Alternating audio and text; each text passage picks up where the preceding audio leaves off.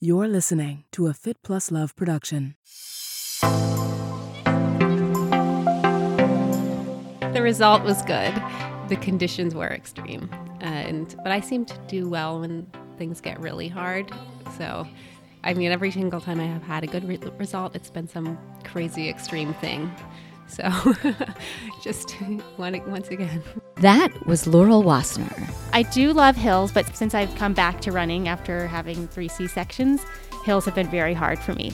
So this year, I just actually the last couple of months, I just had to tell myself like, you hills are what made you good at this sport. Don't forget that. Because I was like shying away from hills a little bit because it was just kind of hard and hurt too much. And I've been working on getting over that by just reminding myself that I actually can do it. That was Rebecca Wassner. This is Marni Salup. Marni Salup here. Thanks for tuning into the new Marni on the Move podcast series, Long Slow Distance. The series is fueled by several of my favorite brands Mad Ritual, On, Roka, Noon Hydration, Salt Stick, and Navitas Organics. Long Slow Distance is a seasonal podcast series purely focused on endurance sports featuring athletes, coaches, and industry experts offering a deep dive into training, technique, racing, insight, and advice, and of course, the mind altering concept of long slow distance, also known as LSD. The series is inspired by my training for the 2019 TCS New York City Marathon, born from my decade of training for running and triathlon events, and paralleled with my love hate relationship of doing long slow distance and my desire to be fast.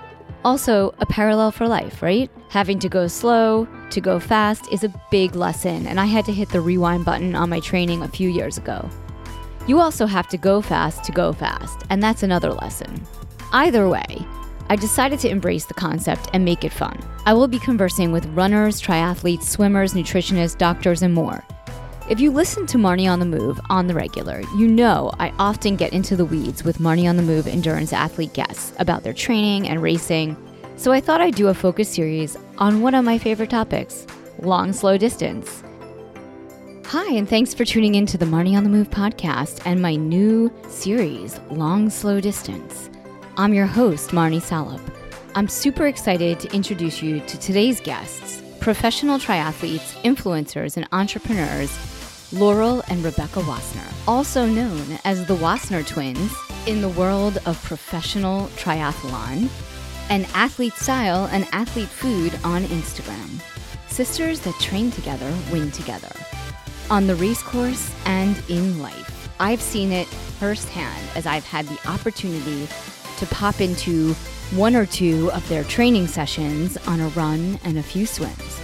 They are an incredible team and competitive in a fun, sisterly way. I was so inspired. I asked my sister to do a half marathon with me, to be continued. On today's episode, I sync up with the twins about where it all began, their path to professional triathlon, and the obstacles and challenges they have overcome in life and out on the race course. We do a deep dive into training, racing, good days and bad days, the race selection process, and more. Both of these women are incredible, together and on their own. Rebecca is the three time winner of the Nautica New York City Triathlon. She's also a three time mom to the most adorable children that are six and under. We talk about how, after each child, she has come back to training and racing and how she does it all. Laurel has raced Kona two times in 2015 and 2016. She turned pro in 2008, 10 years after being diagnosed with Hodgkin's lymphoma and surviving cancer. She went on to become the first cancer survivor to win an iron distance race. As I said, these women are beyond inspiring, empowering, and a lot of fun to learn from. I hope you enjoy our conversation. If you like what you hear, leave us a review. It's easy. Head over to your app on your Apple phone, scroll through the episodes, click on five stars, and tell me what you love. As I mentioned, Long Slow Distance is fueled by a few of my favorite brands, the ones that I use every day for training, racing, and life. I wanted to quickly share why these brands fuel me for success, and some of the great deals they're offering to Marni on the Move long, slow distance listeners. Here we go. Mad Ritual has changed my recovery game in a big way. Get ready to recover like a rebel with these awesome, high quality CBD infused products. Their CBD balm is off the charts amazing, and I'm not the only one that thinks so. Mad Ritual has 100 plus five star reviews. The balms have five simple organic ingredients coconut oil, shea butter, olive oil, plant wax, CBD, and different blends of essential oils. Personally, I prefer the eucalyptus and peppermint. They also offer a terrific CBD infused total recovery supplement.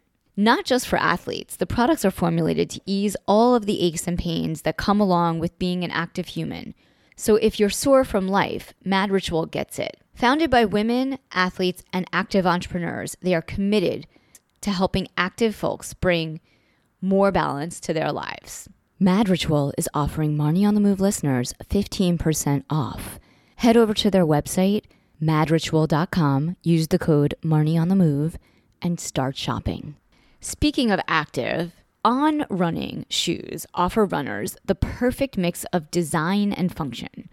Running in on shoes is a game changing experience thanks to their proprietary CloudTec technology. You really do feel like you're running on clouds, whatever your shoe preference is. I have several pairs as I am logging lots of miles for the TCS New York City Marathon and switch out my sneakers often depending on the distance and the terrain. Side note, I do have a few pairs that I use for fashion and every day. If you want to learn more about On, you can go to their website, onrunning.com, or you can download the episode of Marni on the Move with co founder David Allemann. Now, if you're a triathlete, you probably have heard of Roka. I've been wearing Roka wetsuits for triathlon for the past five years, and they've been terrific for my swimming, speed, and comfortability. When I learned they were expanding beyond wetsuits and goggles and introducing eyewear, I immediately got a pair of those sunglasses, which I have been wearing for the past several months. No matter how hard I try, I can't shake them off my head, which is great since I'm always on the move. All Roka products are high tech, performance focused, with functional design. Behind the brand are founders and athletes designing products for athletes like themselves. Learn more on the podcast Marni on the Move with Roka co founder Kurt Spencer or shop their website, roka.com, and get 20% off with our code MARNI, M A R N I. Now, if you're an endurance athlete, you know how important it is to replace electrolytes and salt as you sweat for hours on end. Salt stick caps have been my go to for training and racing for years. They reduce heat stress, muscle cramping, and maintain electrolyte levels. Salt Stick also offers the only electrolyte capsules, liquid add ins, and chewable tablets that were formulated to closely resemble the electrolyte profile lost during activity, which is sodium, potassium, calcium, and magnesium. Use the code MARNI20 for a 20% discount at checkout when you visit shopsaltstick.com. Please note, this is only available to people with a U.S. mailing address and expires on December 31st, 2019. My other go to fueling and hydration resource is Noon Hydration. I simply add their hydrating electrolyte tablets into my water and I'm good to go. It tastes great. There are lots of amazing flavors. I'm currently obsessed with their watermelon sport hydration and the blackberry vanilla rest. Noon began as the first company to separate electrolyte replacement from carbohydrates. The result, a healthy hydrating beverage without all of the extra sugar and additives. Noon hydration is hydrating the planet one runner, surfer, cyclist, yogi, hula hooper at a time, and the list goes on. They have taken the brand beyond sports and endurance with immunity and vitamin tablets. They use clean ingredients, and suppliers backed by third party certifications and are non GMO, gluten free, and vegan. I highly recommend you add their tablets to your water as you race and train, whatever endurance sport you're doing. Lastly, but most importantly, for recovery and for fueling, is Navitas Organics. I am obsessed with their plant based superfood ingredients and have been adding them to my smoothies for nearly a decade. From their all in one organic essential superfood blends with protein, greens, probiotics, and enzymes for post workout or even just for breakfast. I also use their maca for adaptogens, camu camu for extra vitamin C, and cacao. They also have an incredible line of CBD infused wellness shots, restore, calm, focus, and bliss, and delicious superfood lattes. Head over to their website and stock up. Navitas Organics is offering 25% off for your first purchase with the code MOVE25 upon checkout. Head over to their website, navitasorganics.com. Thanks for listening. I hope you have a chance to sample and try some of these great products. Now, on to the series. Thanks for coming today. This is so exciting to have you both here. Yeah, thanks for, having, us. having us. Tell me, how many workouts did you already do today? I don't know. I've only done one official workout, but Okay. it feels like I've done a few others because Like uh, we got up super early to come back from up from being in New Paltz for the weekend. So I think the drive counts as a workout. Yes. And then the wrangling the kids to go to school, and then trying to get coffee with one of them refusing to let me go into the coffee shop. That sounds like a That was number triathlon to me. And then the triathlon completed with an easy spin on the bike. Nice, nice. And what about you, Laurel? Um, I ditched the meltdown at the coffee shop, got my own coffee, and then I went swimming. Nice. nice. So you just got back from China. Yes. So what was that like? Um, it was a great experience. I was um, third place at the Xi'an 70.3. This is my, I think it was my fourth time going to China for a race. And, And it's an Ironman race. it was a 70.3, so Yeah. Ironman brand race. I did, last year I went to um, a non, uh, just a independent race there. So this is my first time racing in Xi'an, and it was, it was good. It was, it was a good race. I had a good result, but the experience in the race was a, a t- it was a challenge. It's hard Yeah. for to listen to her say it was good because the uh, conditions. Okay, were the result extreme. was good. the result was good. The conditions were extreme, and but I seem to do well when things get really hard. So Interesting. I mean, every single time I have had a good re- result, it's been some crazy extreme thing. So That's just one, once again. yeah. Back, you were gonna say like you look like you're gonna say something. Yeah, I was just gonna say. She mean what? What do you mean by extreme? Is it was flooded? The course was flooded. This is what I heard and saw in, in pictures. and you also put it on they, They canceled the swim, and she's a swim. Laurel's a swimmer first, so she had to do a duathlon. But I think she rose to the occasion and um, proved herself as an athlete without a triathlete without the swim. Yeah, I was proud of that because I've um, not had great du- duathlon results in the past. Well, so you guys are both professional athletes and you're twins. And obviously, you know, you train and race together, but where, like, your entire family is fairly athletic. And I might be wrong with the entire family, but I know your sister, Sarah, is also an athlete. So, where did athleticism begin for you? Maybe back you could start. I think um, it probably started with our parents. Uh, they were they've always been very supportive of us doing any sport, and we did try most sports when we were little. Uh, the first thing we did was swimming, though, and we stuck with that through our, basically through our entire lives. Um, but we also played softball, basketball, never very well. But actually, Laura was pretty good. She played tennis, and and when we got to uh, middle school, our parents forced us to join the cross country team. And then when we got to high school, they forced us again, and Laurel refused. So I was the only one. I did it, and so I hated it. I just did not like anything about it, but I was instantly good at it. And they knew I would be good at it because they just knew we were runners, we were fast in the other sports. Um, so I had a lot of success in high school in running. And eventually, Laurel joined the team in, when we were seniors. But um, then I got a scholarship uh, to college for running. And I continued to swim, and Laurel was a swimmer. as Where'd you go to college? So- oh, I went to Mount St. Mary's in Okay. Maryland. Nice. And where did you guys So- grow up? We grew up in Maryland, and the area we grew up in is, is very, um, would you say, into, I mean, sports are a big thing. It's known, yeah, Yeah, it's the known. I mean, there are probably- DC area is known for swimming. a lot Swimming, of yeah. Olympians um, have come out of that area. So, Laurel, you were swimming while Beck was running. Yes, Okay. um, in- yes, in college, we both swam and ran. And um, like Beck said, I refused to be on the cross country team, but back up in seventh grade, people were making fun of us because Oh, yeah. we were so small. We Ah. were really short, really small.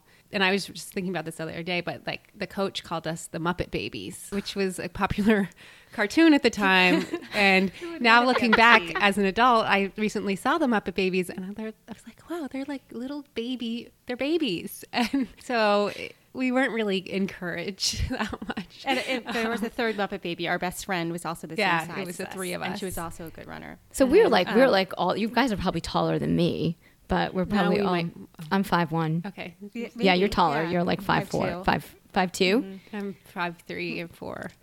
Um, Okay. but we were winning the races, but they still were being called babies. That's awesome. It's like the more successful you are, the more people want to take you down. so it was uh, maybe that was one of the reasons I didn't want to pursue that. But um, I did get into swimming in high school um, more seriously. Did you love it? Yeah, I Yeah, we loved our swim team. we We, had did. all of our friends were on it, and it And you were on the swim team, too? Yeah, I still I did the swim team, but there was so I eventually got to the point where I was being pulled in two directions from two different the um, the track coach and the swim coach, and I ended up having to run to swim practice uh, almost every day, and then sometimes I would do a swim meet or track meet in the morning and swim meet in the afternoon. So it was I, I guess I was learning how to be a triathlete then, even though I had no future plans on becoming one. I didn't even What did you think? What did you want to do when you were a kid? Like, did you want to be a professional athlete, Um, or did you no, have different I, aspirations? No, I, I think a lot of kids grow up saying, "Oh, I want to be in the Olympics." And I, I just never felt like I was good enough to ever even think that. Um, but yeah, we both grew up. Uh, we worked for our grandfather, who was a CPA, um, since the time since, from eighth grade on or so, and uh, then I became an accountant as well. I became a CPA, so I did that. Um, for a couple years, kind of like the same story as Matt Wilpers. Yeah, when I listened Matt. to his um, podcast with you, it was also, Gwen Jorgensen. Yes, yeah. I had the same kind of tra- trajectory as he did, where I got a couple years in and I was like, hmm, I don't see myself really wanting to advance in this like the other, like my peers. Yeah. I feel like I need to do something else. So that's when I started going back and thinking, okay, I can swim, I can bike, maybe I can do this triathlon thing. And then you started, but you were were you an elite athlete first, and then you went Um, pro, or you just knew you had the time? I after I finished at Mount St. Mary's, um, Mm-hmm. I had a pretty good, a decent career there, um, and I developed as a runner into to the point where I thought, oh, I can do this even better. Maybe I can try to make the Olympic trials or something. Like I was at that level for Okay. the marathon. So For the I continu- marathon. yeah. So I, I hadn't done any marathons yet, but I, when I moved to New York, everybody does the marathon here. Yeah. So it was instantly like, okay, so you're doing the marathon? I'm like, what? I do the 10K, maybe. I used to do the 5K or the mile. But um, I got into the idea that maybe I wanted to be a fast marathoner. And um, through Mary Wittenberg at the New York Roadrunners Club, she recommended that I join. Um, they were uh, the Fila Discovery USA marathon training program, which um, was is most was mostly Kenyans, and then they wanted a couple Americans, and they wanted somebody from New York to join the team. And it involved uh, going to live at a training camp, live as a professional runner. And the people in the group, um, one of them, Margaret, Margaret Okayo, that year when I was in the group, she won the New York City Marathon. So it was high level, the, some of the best in the U.S. Plus me, who was kind of a beginner at that. I think you're you being know? very modest. so no, really, like I was, I was a lot younger. but you had Um, to do a test. In order I had to, to do a test at Lenox Hill Hospital. Um, they in, in a lab, and it was uh, not the VO2 max tests that I had done, but it was like a lactate threshold kind of thing where Mm-hmm. they um, took blood, and I had to run on the treadmill. And I guess they really liked my numbers, and so they chose me to be on the team. That's awesome. And yeah, so I had to leave my job behind, and um, I went to uh, Mount Laguna, California, which is outside of San Diego, and it's at altitude. I was just going to ask, is it at altitude? Yeah, yeah. We lived at a campground Okay. for um, how many months was it? Like it was the program lasted about six months. Um, so we were there, and I just started running really high mileage, and then we came down and went and did the New York City Marathon. Wow. Did I'm doing the marathon this year. Oh wow! I love just it. I've never done that. Did you love it? yeah, I loved it, and I kept saying the whole time, I want to do this again as a, as for fun. Oh, really? not as a professional runner because it was just so hard. It was just yeah, because I had done a lot of training. I had done a couple other marathons, but nothing compared to how hard New York was.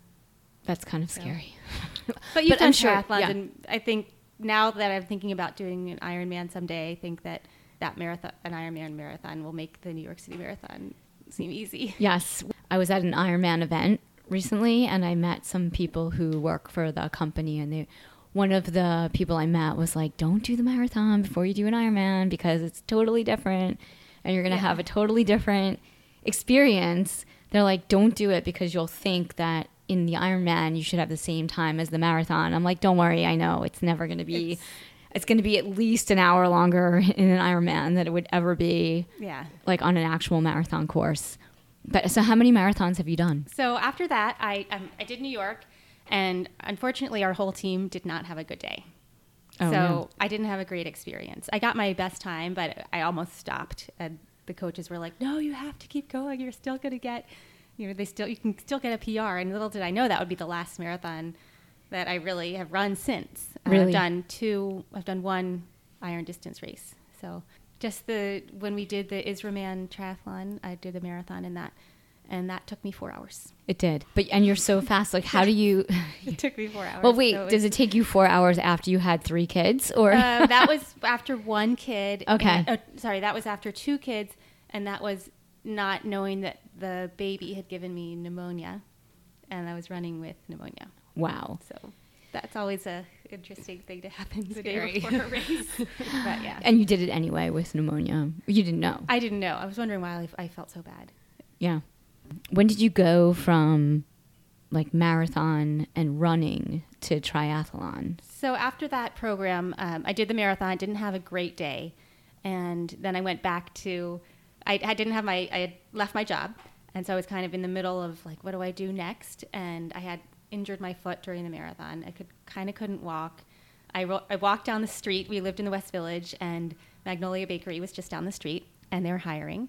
So I walked in, and I said, "Can I have a job?" And they gave me a job as a, a cupcake icing person, and I had to work late into the night. Or probably got off at midnight, which is really late for a, a swimmer or a triathlete who gets up really early. Um, and I could kind of couldn't really stand, but I did it. And they wouldn't let me use the cash register because they were afraid I would. They were the owner's mother was afraid I was going to steal something, and I'm like, look, I have a CPA. I could do the math. I could. I'm not going to. You, know, you could trust me here. Oh, Everyone else here, you can trust me. But I just thought it was funny, and I'd be like putting boxes together in the middle of the night. So I had a lot of time to, to think about what I wanted to do next, and I knew I still wanted to do something athletic. Um, not full time, obviously, because I needed to support myself more than the five dollars an hour I was making plus tips. Uh, so so um, I did eventually go back and get another job, but um, as an accountant, I also started thinking about buying a bike at that point. Right. What was your time in the marathon? Two fifty five that day. That was my best. And Wow, that's pretty Um, good. I have to was- say. I look back and I think that is pretty good, but Yeah. I was expecting much much faster. Yes. Well, um, then that's the training yeah. that I had done, and we actually had all gone to the Chicago Marathon three weeks before New York. Okay. and started it like we were going to do the race, but then the coach pulled everybody at 18 miles. And I know 18 miles is just the beginning of the marathon, but I, at that point I was on pace to run like a 240. So, and I was feeling really good. So in mm-hmm. my mind, I, now when things are really hard, I have to think of myself as more of a 240 something runner than a 255 runner. But I never got to really show that. Right. And so, what, like, if you were going to give someone advice about the New York City Marathon, how long ago was it? It was 2001. 2001. It was a So- hard year to do it, but we all came back and did it. You did. Yeah. That, what was the Exactly. What was the weather like? What was the What was hard Um, about it? Or It was just because it was uh, 2000, September, right yes, after right September after 11th. September and 11th. I had been away for that, so when we came back and we had to drive down, drive th- to Staten Island, and we had to come down here, down through on the, down the West Side Highway, And and, see all the buildings. And I traumatic. hadn't seen that yet. It was just hard because the weather was good, the weather was perfect, but I just wasn't. I, I started off too fast. I started Mhm. off at the pace I thought I could run in Chicago, which Chicago is totally flat, different experience altogether. And um, I think the hills of the bridges were just a big surprise. So- Interesting. Yeah, they say that the race really doesn't start till mile 20. Yes. And even mile 12 or 13 is when it started to go downhill for me. And I thought, that's when I thought, okay, I like this split. I'm doing well here. And then the next one was like, it gets a little quiet in Queens. Yes. Um, for me, it got really quiet, and I just started to get sort of going down my pace a little bit. But then once I got back to Fifth Avenue and I saw coaches and people and friends, things picked up a little bit. Yeah, and so I now saw that you there. Yeah, I saw you in upper fifth. Okay, so now we're going to switch gears for a second and talk to Laurel. All right, so we got your story about sort of where it began and running and doing the New York City Marathon and going pro and on your trajectory. Laurel, what was your trajectory in terms of training and racing?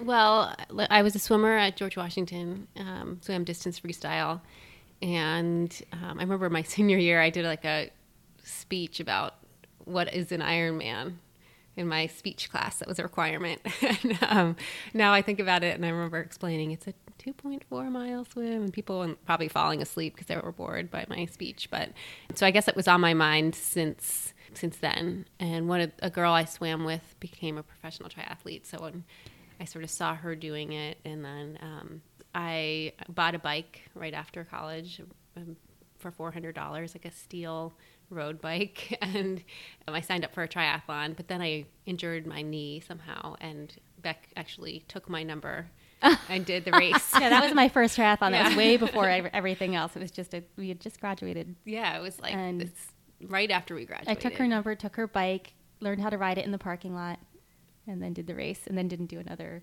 race triathlon. and then we saw the results of that recently and it was like all these like great legends from it was a all women's race um, in baltimore, Baltimore. and olympians and legends and then beck had like one of the fastest runs in the whole thing That's And amazing. people were telling me to slow down. I started running. they're, slow down. It was only a 5K, and I was just running it like a 5K, and you were just. And I thought, what are they talking about? It's o- it was over at that point, right? Yeah, like you were was running, like there was nothing else you no, had to slow do. Down, slow down. That's so funny. yeah so then i didn't do another triathlon for many years after that but So you guys have have you guys always kind of like mirrored each other in sport? Like you're you're here together, you lived together. I mean, were you did you call your sister and say, "Hey, I have this bib. I'm not going to do it. Like, do you want to do it?" Yes, because we were both living at home at that point. It was right after we graduated, and so we were kind of training, I guess, together. Uh huh. Um, I don't know how much training I, I don't did. even remember training. at I do. I remember running once and trying to make it to 40 minutes one time, but yeah. So she knew, you know, we were the whole family was to like go. Our sister was to do it as well. So it was more of a just like, oh, I can't do it. You do it. And nowadays, you'd never be able to like get Transfer a bib. Yeah. You'd be arrested morning, and banned from be like, the sport. Yeah, never do another race again. When you were in college, did you did were you studying something else, or did you know you wanted to be a professional Um, athlete? I really didn't know what I wanted to do, but I d- did do accounting because I feel like um, because everybody told me to do it, I was p- very bad at it. Just gonna put that out I there. loved it.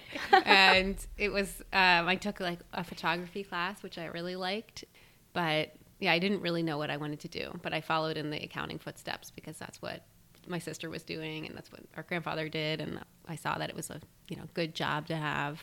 So I actually did get a job in New York City, and that's how I ended up here. Okay, and Well, I wanted your- to move to New York, so I figured I gotta get a job doing something, whatever Right. it is, I'll take it. And Beck, were you living here then too? I um I was living in D.C. Okay. area. But our older sister lived here, and um, I went to when I swam at Fordham for a meet. I left the team, like I got permission to leave and stay with her, and I was just. And she lived on the Upper West Side, and I was like, "Oh, this is so cool! I want to live here." And uh, our dad is from New York, and our aunt was living here, so we had a lot of connections, and um, that's how we ended up here. and when did you go pro? Um, 2008. Okay, So and what was the path from CPA and accounting? Oh, I to never-? You never. I did, never got that far. uh, I lasted about a, a couple months, Okay. maybe not even. um, oh, yeah, I got to the class where you have to take the CPA exam, mm-hmm. and I went to one. And I just, it was in some big place in Midtown, and there were a million people in the thing, and I just was like, "This is not for me." I just couldn't, stand, I couldn't stand the teacher, and I just said, "I'm done." So, fortunately, where I work with other cool, I got some cool experiences about out of the firm where I worked because they had some really interesting clients. And one of the, it was just like when the internet was starting, so back in pre-internet days, but Like they 1990. 1999 they wanted to get clients for themselves for in this new industry. So they sent me to all the parties. And the parties then were like these amazing launch parties in soho and wherever else everywhere so i got to go to those while the, my colleagues were like literally like crunching numbers, I got to this job where so I um, ended up at a magazine because one the magazine that was covering that industry at the time there was one there were two and I got a I got to be an intern for them while getting my job salary from the firm Cool. which was really unheard of At the time. so I got that experience and once that happened I said I'm not going to go back that Did you end up working at the magazine? kind of yeah I mean For a I- little bit? yeah So you were doing like business development and helping them get business clients. And development yeah that was what my I was doing this is so awesome. so Um, yeah, and I had to check back in every so often. I have to go back to the office, Yeah. and, and like give them some business cards. I met so many interesting people through that. So, people that are starting up companies. and so that was like in like 1999, Mm-hmm. 2000, Yeah, and you were living in New York City Yes. during 9/11 as well, Yes. right? You lived down here, Yeah. or were you So- on the Upper West? we lived in the West Village, and um, Beck was at her training camp in California, so I was home by myself. But we lived on West 12th Street. You guys lived together. Yeah, You we moved lived to New. York City Yeah. and lived together. Yes, and our older sister lived um, two doors down from us. That's so cool. Yeah, it was Yeah. very, it's just really cool because she helped us get the apartment. So she got us to move in right on her block. And your older sister is your sister who works in in theater, right? Yes. She's not an athlete. No. And your younger sister Sarah is very athletic. Yes. Triathlon she magazine? writes for She a writes bunch of different places. writes One for of them different- is um, Triathlete magazine. Yeah. So, what was your first race? Do you remember? The, the triathlon and, with the roller skating. Oh, right. My very first triathlon. This is pre. This is when I first moved to New York. I lived in Brooklyn. I still wanted to be a triathlete, so I was. I had that idea in college, and I was carrying it over to when I moved here. I joined a running group. I met like these amazing friends that are still my friends now, and I got the bike and I rode it around Brooklyn. And there was a. I saw an ad for a triathlon, and it was a rollerblading, biking, running triathlon and rollerblading was my thing. I also rollerbladed a lot. So I had, I was pretty good. I know why we're Oh, friends. yeah. That's just yeah. I, I don't have them anymore. I kind of wish I did, but um, I had rollerbladed. I went to school in DC, so I rollerbladed all over DC and all the time, like in my. I don't know my free time. I don't know. I just I really like to explore like all the different neighborhoods. So I was pretty good at doing rollerblading, um, and so the race started with rollerblade instead of a swim in Brook in Prospect Park. Nice. And so it was one lap rollerblading, three laps biking, two laps running. So it was kind of a cool. It was a cool event. And so, when did it kind of all come together for you, where you were like officially competing? After that, I um, didn't do another triathlon for. Right after that, I was getting in really good shape, and I was doing the running workouts and swimming and everything. I was like going to try to be a triathlete, but then I got diagnosed with Hodgkin's lymphoma, and that just put everything on hold. I don't think I did any real workouts again for many years. So it was just I never lost sight of being an athlete, but I just was like excited that I could do a Pilates class, Yeah. um, and that would be my workout.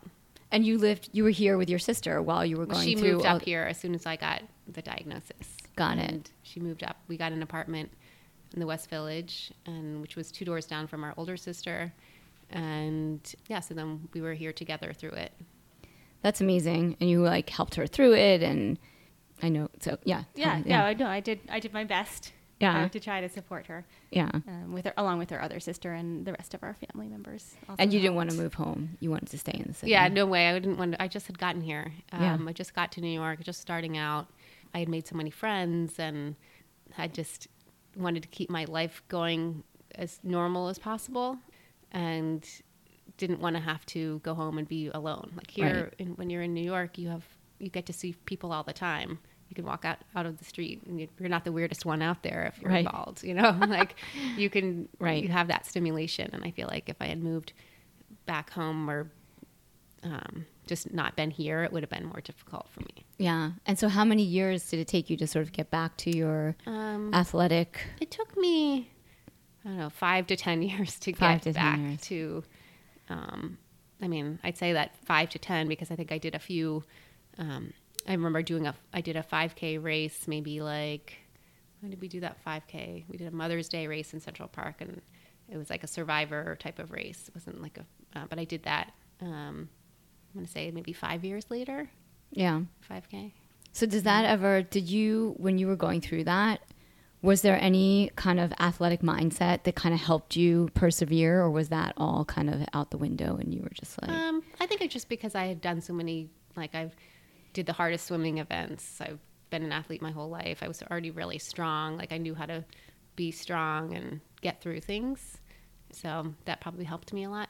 The physical parts of it, definitely being fit, being strong, young, that helped. But Right. um, I think also like just knowing how to get through things from being an athlete my whole life. Yeah. And then do you ever kind of now look back when you're on the race course and you're like, I survived that and I am an athlete and like, so I can do this race? Yeah, all the time. I think that's one thing I always have to think about or when things get tough. Yeah. Sometimes I completely forget and I'm like, oh, I, I suck. And then I'm like, wait, You're like, you've I don't through really so much suck. stuff. Like you actually did have, you can do this. Yeah. So it's something I definitely draw upon. And Beck, what what's your like go-to mental game when you're training and racing? I mean, you've had now you have three children who are 100% so adorable. Oh, thank you. And your old is it your oldest your older daughter who is has an Instagram account? Yes, Amy, Amy's Food Factory. Uh, she loves to cook, and we look, we like to cook together. So I started filming her making. She has these really inventive, creative ideas about things, and I just let her go with it. And sometimes I think this is going to taste so gross, but it's always really good. Yeah. So she's yeah, she's very creative. She keeps us very busy. I'd say she has lots of ideas about things. You were on track to go pro and then and then you were pro and you got married and then you had a daughter. So what after your first child, like what how how long did it take you to go back and get in shape and get back to training? Yeah, so I had I actually let's see, I was pro. I turned pro in 2004, and I went through the whole um, Olympic development track to try to qualify for the Olympics for 2008. So I was really getting I got really serious about that. Then I had about three years of doing really well in the non-Olympic format, and right I'd say right when I was at the peak of everything, I found out that I was going to have Amy, um, which was a great surprise. And um, so I had to, I just sort of dropped everything right there to start a family. And it was actually announced in the Wall Street Journal, which Amy never forgets, um, because I was supposed to do the New York City Triathlon as a three time defending champion, but I um, had to back out at the last second. So it was hard to stop everything and then to get started again was way harder than I thought. Um, I think everybody has a different experience. Right. Yes. Um, and I didn't know that at the time. I thought just because some, one person did something, then I should be able to do that. But I had a C-section, and it was uh, not very easy to recover from that. I Right. to take a lot of time. Um, and there are some people that can have a C-section and be fine, but I think But that's major surgery. it's just major surgery. It's just nothing that I was expecting. It's not just like having a baby; it's also No, maybe yeah, major surgery. You need your core to do a lot of what is involved in triathlons. So you really, it was hard to get back to it. But I had a plan, and I knew I wanted to. I was focused, and I wanted to try to get back to the race course. So what were some of the things- necessarily sorry. to? Sorry, it's okay. Be back on the starting line a year later, winning things. I just had a different perspective when I came back of just wanting to be back out there after getting to my ultimate low of fitness level. To Yeah. just every day felt like progress from there. Did you feel like in the back of your mind, like you knew you could get back there? Because kind of once you have that, Yeah, I did. I had, I did, and I could see Laurel continuing to have success, and so I kept thinking, I know I can do it if she's doing it. Like, Yeah. I'm supposed to be faster than her. Um, yeah, is there I- any So I said that way back when, and it's taken six plus years for me to even maybe beat her in a race. now So you can it's- beat now you can beat her. I, I don't know. We'll see in our next race. We'll go head to head. She beat me Um, in the last one. I I think I saw that on Instagram. but she had a bad day. Oh, So okay. it- yeah, but um, this is actually the longest period of time I've had without having um, being um, have being pregnant or having just had a kid. So um, we'll see how things. Well, how old go is your- because, yeah. um, Amy is six, and then I have a three and a one year Okay. old. So she's a- actually 19 months now. So now I'm getting to see what it actually feels like to be an athlete. Maybe have kind of have my body back. I'll never have what I had before with my abs. It's just it's fine, but it's just never going to be the same because I can't even think about doing a sit up without getting a pain that lasts for like a week. Oh my gosh, So, really? Yes. Yeah. So I've given up on that, but it, you just work around it and figure out what works. Well, so what Um, what are some things that you do as a new mom that is getting back in shape, trying to come back to where you were? Like, are there any like tips and advice that you yeah, can offer? I just definitely took my time, especially the third time around, because the first time I felt like I was a little bit more um, hard on myself, I guess I could say. And this time around, I thought, you know what? It's January. I don't need to be outside. I need to just be inside, recover. All three of them were born in January, so I got that. I had it down by the third time. okay. Um, and I just let things come back naturally instead of rushing back to running was the hardest thing um, for me on all three times. Yeah. I tried to run too early the first time and it just kind of kept setting me back. The second time I tried to run too early and I got a little bit of an injury. So the, just the third time I just said to myself, this is it. Just if you don't run, you'll be fine. You know you can come back and do it. You're never going to forget how to run. but you have to build your core back. Yeah, I had to build, and all, all three times I worked with a physical therapist, um, Carolyn Mazer at Fusion, um, and she just has set me up for the what I need to do, and I get physically worked on her. Like I would get now, it's only about once a week, but like twice a week at the beginning. Um, to work on the scar, get rid of the scar tissue. It's a major thing to have to deal with that. Yeah. So No, scar tissue is a big Yeah. deal because it holds all your fascia together very tightly, and you Yeah. can't even get to Can't it really to move. it. Yeah. So the first time, I think maybe because of the more traumatic C-section, it just bothered me and bothered me and bothered me for three years. And then I had the second C-section, and it got so much better. So the third time around, it just it feels pretty good now. So I, That's I'm glad I had two more. That's that. great. And so, yeah, so just getting back has been there definitely have been some low points and over the last 6 years I never I haven't gotten back to that point where I left off. Mm-hmm. And sometimes I forget about the triathlete that I was.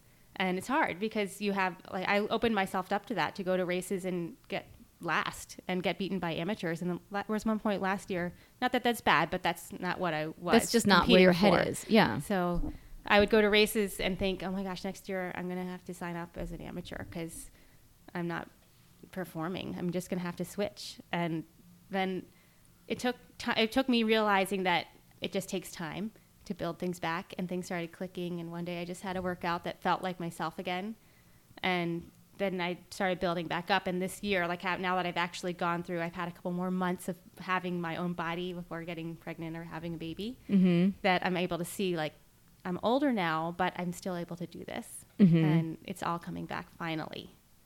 And not not going to be an amateur. She doesn't have to I don't have to think about card. that. I No, qualified there's for so my pro card. I got so many texts. I Um, I don't think I'm going to qualify. And I was like, I sh- I haven't qualified for my pro card. It's to renew your pro card. You have to get top. It's not that hard to Right. do. Right. yeah, but I hadn't had any results. So and she's my- like, they're not going to let me race. And, and Yeah, I like- just kept saying, you're going to get it. You're going to get it. I went to Yeah. some Don't races last out. year where I just did it. I signed up because I could, and Yeah. I was could run, swim, bike, and run. In my mind, I thought that was enough, but racing was a different thing. And the well, other when thing it's your is, like- career, it's Yeah. you have to take it seriously in a different way. Yeah, so And and it's just it's hard because every not only is every body different, but everyone has their own circumstances. Like uh, your kid could be sick the day of the race, Right. Or your body could be just there could be something that you have that not everybody else has, or Yeah. maybe in your pregnancy you weren't able to do any exercise at all, and so then it does make sense. You're going to take a lot of time to come back, and or if you're somebody that exercised right up to the last day, and then a week later you feel like you can exercise again. So it's I had to learn that kind of the hard way, I think. I think that's like I think I've learned that lesson from racing in general and like so many things that you can't control, so many things that could happen and like you just never know. And you don't know how you're going to react to any kind of situation. I mean and especially like I don't, you know, I've not had kids, but like I can't even imagine after being pregnant and having your body go through that whole, the whole process and then having the C-section and major surgery like trying to get back to training from a physical and then a mental perspective it's challenging i mean there's all kinds of challenges but that's Yeah. super challenging too but you can do it For um, when Des was one, so after my second kid, I had this idea that I want to do a, um, an Ironman before he turns one. So Crazy. Laurel, do you think she's crazy? He was born- Uh, I probably had something. To yeah, do so with she had. that. She was Did you to- like? You probably put her up Uh, to it was it. totally Totally like, her a, idea. "Come with me, I'm doing this." Yes. You guys So- push each other. Yeah. Like I love So that. he was born in January, and that gave me till the next January. And I didn't really start training again for about six months, so th- that left me with a winter uh, to do the race because I had it in my head I was going to do it. And then Laurel came with this uh, up with this idea of going to Israel. And there was a race in January, like a couple days before he turned one, and there was a half and a full distance, and I could have done the half, but I decided to do the full, and we hadn't done any. I hadn't really done any training right. um, 'Cause that- that's a good to idea. Speak of like you would compare to what a normal professional triathlete does. Yeah. I had done some biking. Um, so my swimming was, was probably pretty January, good. It was January. We had all like leading up to the race. We all got a stomach bug. This is another thing like you just can't control. The house got a stomach bug, and um, I got super dehydrated. Then we left for the race. And I recovered, so I thought I was fine. And then we left for the race a couple of days later, and then it just that's when I found out I had pneumonia as well. Oh So- But she did do great in the swim and the bike. She was way ahead of me. Yeah. And it took me 45 minutes on the run to catch her. Did you Um, freak so- out when you saw her on the run? Yes, I was. I just. Well, I was happy Did for that- her because she looked a lot better than I did. I knew Yeah. one of us had to win. Yeah. So- is it, is it like a you guys are a team? Yeah. But yet you're twins, so and mm-hmm. you know you might be. Are you a little bit competitive with each other? I'd say we're competitive with each other, but over more importantly, more important than that is making sure one of us does, you know, has a good day So you're a We're- team. we're more supportive. Yeah. Yeah. than competitive. Yeah.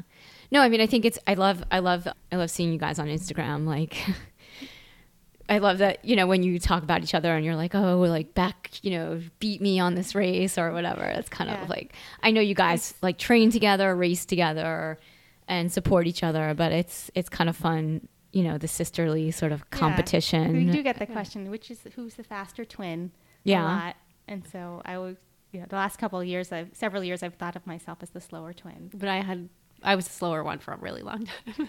um, so we do, and then it, when we get to race, it's it's like a treat when we get to race, go to the same race, get to the same race at the same time. So who so do you guys have like different training philosophies or a different approach or strategy to training and like the way you sort of show up before race day like for the weekend before like is one of you more organized than the other one or more serious or like I am type A personality when it comes to going to a race like 3 days before I've already prepped my apartment with like all the stuff I need and they're like like I usually have enough food for like a, a thousand other athletes.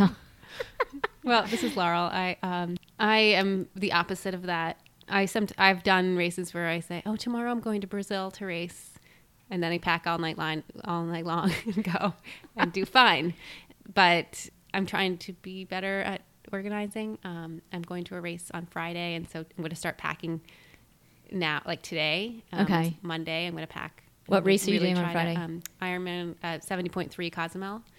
Um, and so I'm going to really attempt to be more like Beck, who is just like you and probably has already packed for our race in three weeks. Um, oh, she Well, I has. don't- She I has do. packed. I um, Um, do a race, and that night I unpack my race bag and repack it for the next race. Okay, so have you been like that always or is that just since having kids? Always. Always. I would say. Um, yeah, I think we got it. From, I got it from our grandfather, who always had the neatest desk. He could have a whole stack of papers on his desk, but everything, but he knew exactly where every single thing was. Um, so I don't know. I might have inherited that from him, but um, I think And I'm like our kids- mom who lost her coffee cup every morning. so, um, yeah, we're kind of different. That's so fun though. Yeah, Like- I, with all the gear, I feel like I have to be organized. But uh, on the way over here, I was going through things in my head, and I already, Amy, my daughter Amy, who's six, has a horse show this weekend.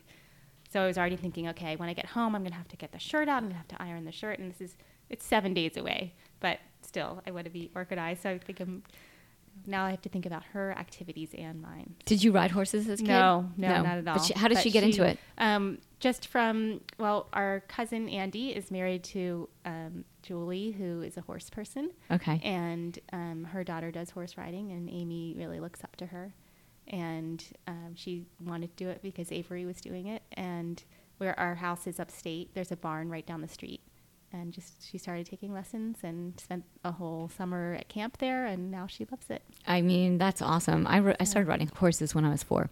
Oh wow! Yeah, I don't ride anymore, but I mean, I rode till I was about 18 and I competed and it was she awesome. She loves it. She's Yeah. yeah. The horse show thing is probably going to be a big deal for us going, you know, the next couple of years. I think. I think she might be hooked. That's great. And now are they, are your other, I mean, is your son very Um, athletic or? He's probably ti- going to be so the little, most yeah. athletic one, as, or actually the littlest one is. She's, Who's- yeah. she's Lizzie. She's 18 months, and you, she's just the most uh, feisty, I would say, and uh, probably most seems to be most athletic so far. So it's they're all so different. Yeah. It's just so so interesting to see. And is your husband look an different. athlete? Um, he is very athletic. He- Okay. He, didn't do any. ath- Uh, well, he played hockey growing up, but he didn't play for um, any school or college or any college sports or anything like that. But he's naturally gifted at endurance activities. That's awesome. Yes, he has a very low resting heart rate. It's That's a- amazing. Enviable. So when did you so in between all of this racing and training and babies and when did you start your amazing Instagram account that Oh, and your um, website which is all recipes and food and We started doing. I started doing that right when, um, right before Amy was born. Okay. With a friend who uh, lives in Nashville, who was a writer, and um, wanted to also a very um, talented cook. So we got we got together and started that project. and it's called Athlete Food. Yes, yeah. And we all you have a website. recipes, and Laurel took the pictures, and now it's mostly just the two of us because she has three kids and super busy. So yeah, it's fun. It's a just a fun project for us. And so Laurel your side hustle is a photographer. Yes. So in addition to being a professional athlete and how often are you racing now? Um, well, I'm going to be, this is, we're getting into the busy time. It's every two to three weeks. The busy time. Of the the season. Yeah. Yeah. What season Uh, are you on? Well, we're in a different season because You're I not on the East Coast season. Um, I t- I'm on the season where I did an Ironman last year in November, Okay. end of November, and then took my sort of. So I trained up until then, and then I took some time off in the winter, um, later than maybe some other people would have. Like I wasn't ready to race in April, um, and then I decided I wanted to just do training in the summer instead of going all over the place to ra- race, and then get back to. And then I didn't want to miss the upstate um, summer, um, but I'm fine with missing sort of the when it gets cold here in New York. So that's when I decided I'd do the traveling. And So you do. So you where do you train if you're starting sort of starting your season, where you're doing your first big races in October, November? You're training all summer, yes, and then you're down. you're sort of pre-season, sort of like relax your mind time is spring. spring was sort of when I started getting back into Okay. shape. Yeah, so more like I like the way we've designed our season the last couple of years. I think Yeah, we're good- sort of rethinking for, that. Um, yeah, good for New Yorkers or anybody in an area where it's the Northeast where it's cold, and if you can't get away to somewhere warm in the winter, just take your downtime then. Yeah. and especially over with Christmas and um, Thanksgiving and everything, it's not. It's nice not to have to worry about training during Yeah. that time. So I didn't actually touch my bike this year from December eighth to about June. I don't know, maybe late May. Not even It- on the trainer. No, I didn't even get on it. Wow. Um, and then I started training, and now I'm fully back to where I was when I want to be back to where I was. So, not that I would do that again, Mm-hmm. but it's just the circumstances that things that happened over the winter that I wasn't able to fit biking into my schedule. It's okay. swam I mean, I was still swimming and running more than Yeah. I What's the one thing you never really drop? I still swimming. Swimming. Yeah. Both of you, right? Because you're always here at the pool, Yes, asphalt green. yeah. It's just easy, and um, I just yeah, kind of get into like a streak a little bit over. So the swimming is easy for you guys to get to the pool, get to in get the pool. Yeah, Yeah, it's- there's no excuses really. And we also structured our season so that our first race of the year was a, um, a quathlon, which is a swimming running event. So we didn't really need to bike. Yes, so still training, but not on the bike. So we were doing a pretty high level running, swimming training. So your season starts November, pretty much, or when does your season? Um, well, that that aquathlon was in May. So Oh, that was our awesome. first Yeah. race, Yeah. but we didn't do any biking in that one. And then I did Eagle Man based on no biking in early June, and then pretty much didn't do anything else till Traverse City.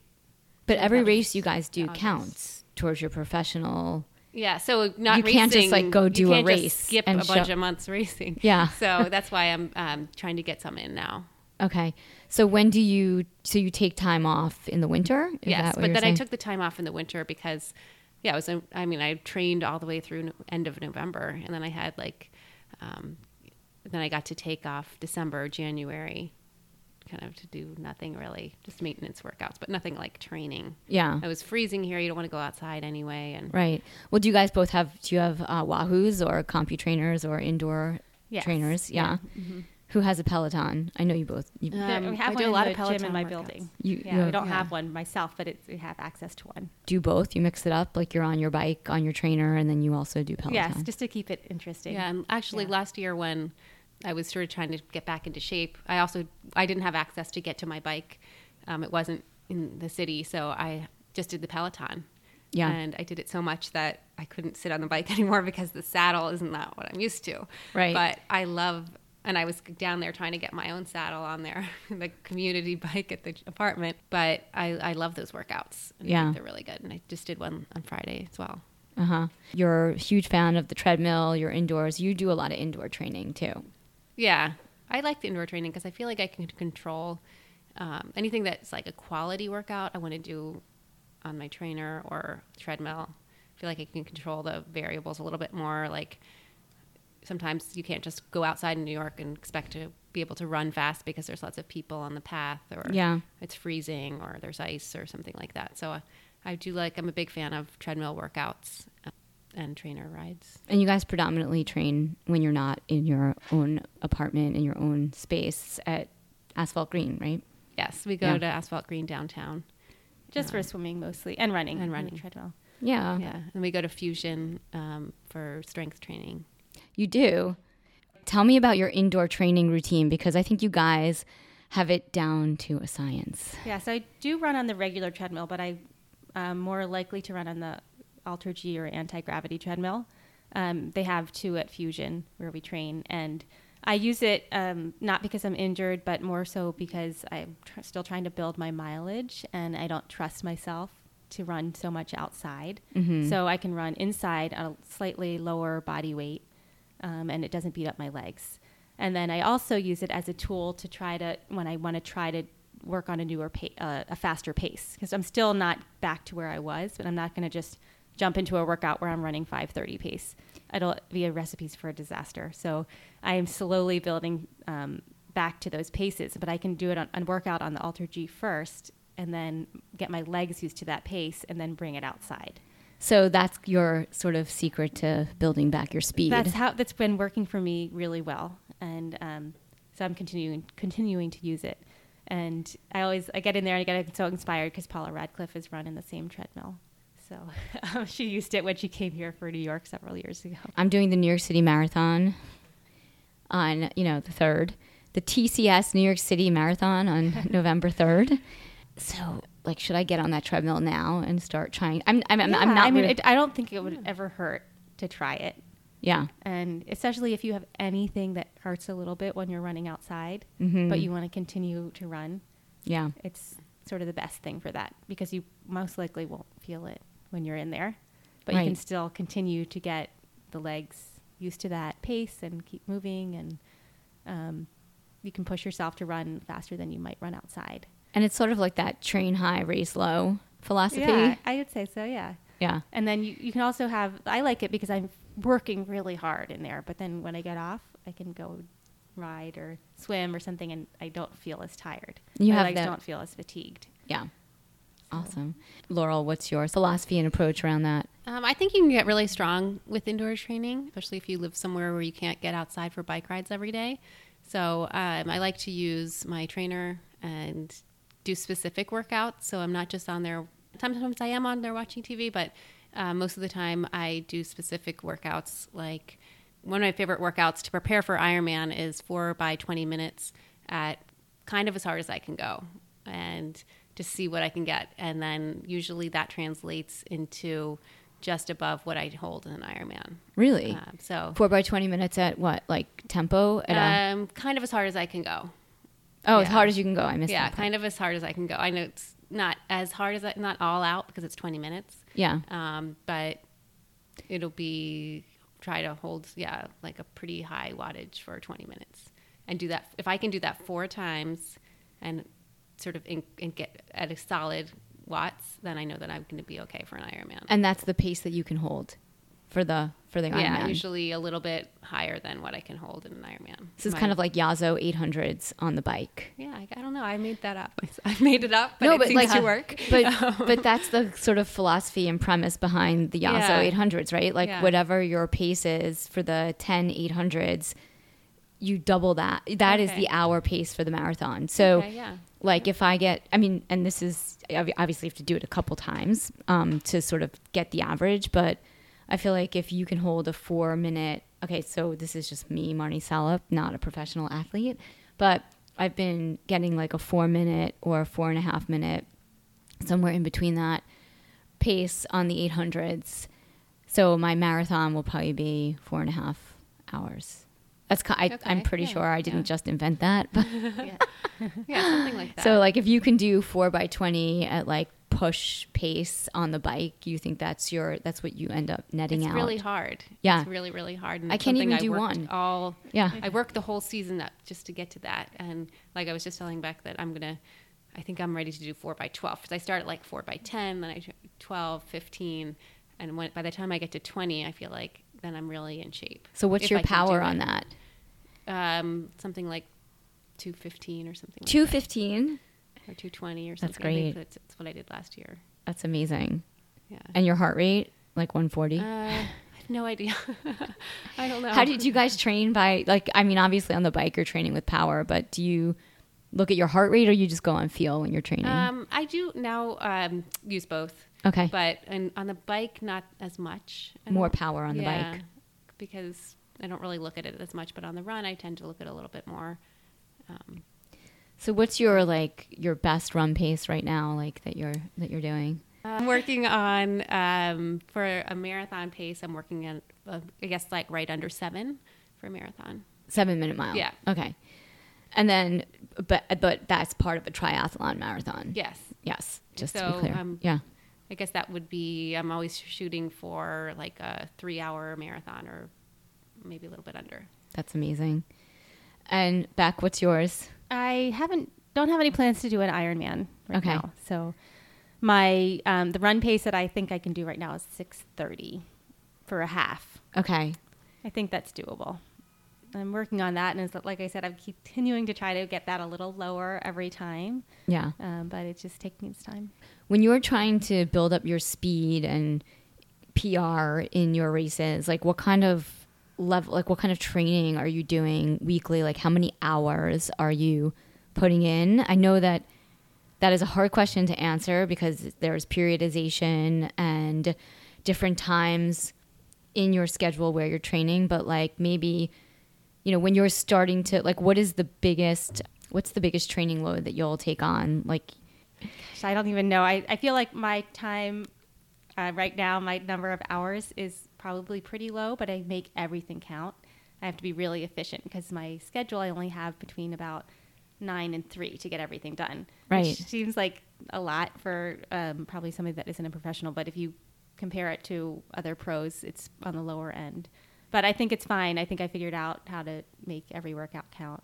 And as far as um, training load, I kind of came after having three kids, like, and having some starts and stops where I felt good one day and the next day I wouldn't feel good, and I wasn't really making any long-term progress.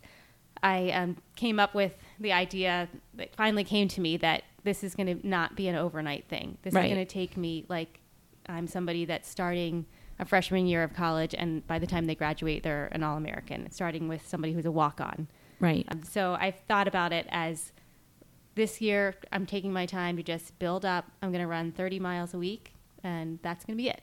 And if I can do that consistently for a year, then I'm going to let myself run 40 next year. And instead of trying to rush back to things and just Right. looking at it like, you know what, you have time to do this. You're getting older, but you're not slowing down. You can still do it. Things are going to get easier once, maybe once the kids start getting into the next phase of things and you get more sleep. And so um, I think consistency, and I've been able to do that 30 miles this week, this a week, all year. That's without- amazing. Yeah, it's the one. And the that's one your thing that- base. yes, that's going to just be the base. And mm, I used to run a lot more than that, but uh, with the swimming and biking and everything else, that is just having that is going to make my running better than it was last year. And then the next year, I hope that I can build upon that. So it's a slow, I guess, kind of slow, but I'm definitely seeing the progress. And is running the most So- is running the most important sort of part of the training where you have to think about the time on your feet as opposed to the bike and the swim? Um, I think the biking is the thing that's the most time consuming for me. So Yeah. I really when I do that's why I do a lot, some um, during the week a lot of trainer riding that I can just get like more bang for my buck time wise. Right. Um, or we'll go take the ferry over to Liberty State Park and Yeah. I can just do two hours straight there, an hour and a half or two hours, and then come back and have a really. It's almost like riding on the trainer, but you can ride out. You're outside. You're on a loop though. It's like Central Park, It's but sort minus of like all the Central people. Park, but not hilly. Oh, okay. a lot shorter. So it's almost like being on the trainer Okay. um, because you're just flat pedaling nonstop. Is there a good Um, view?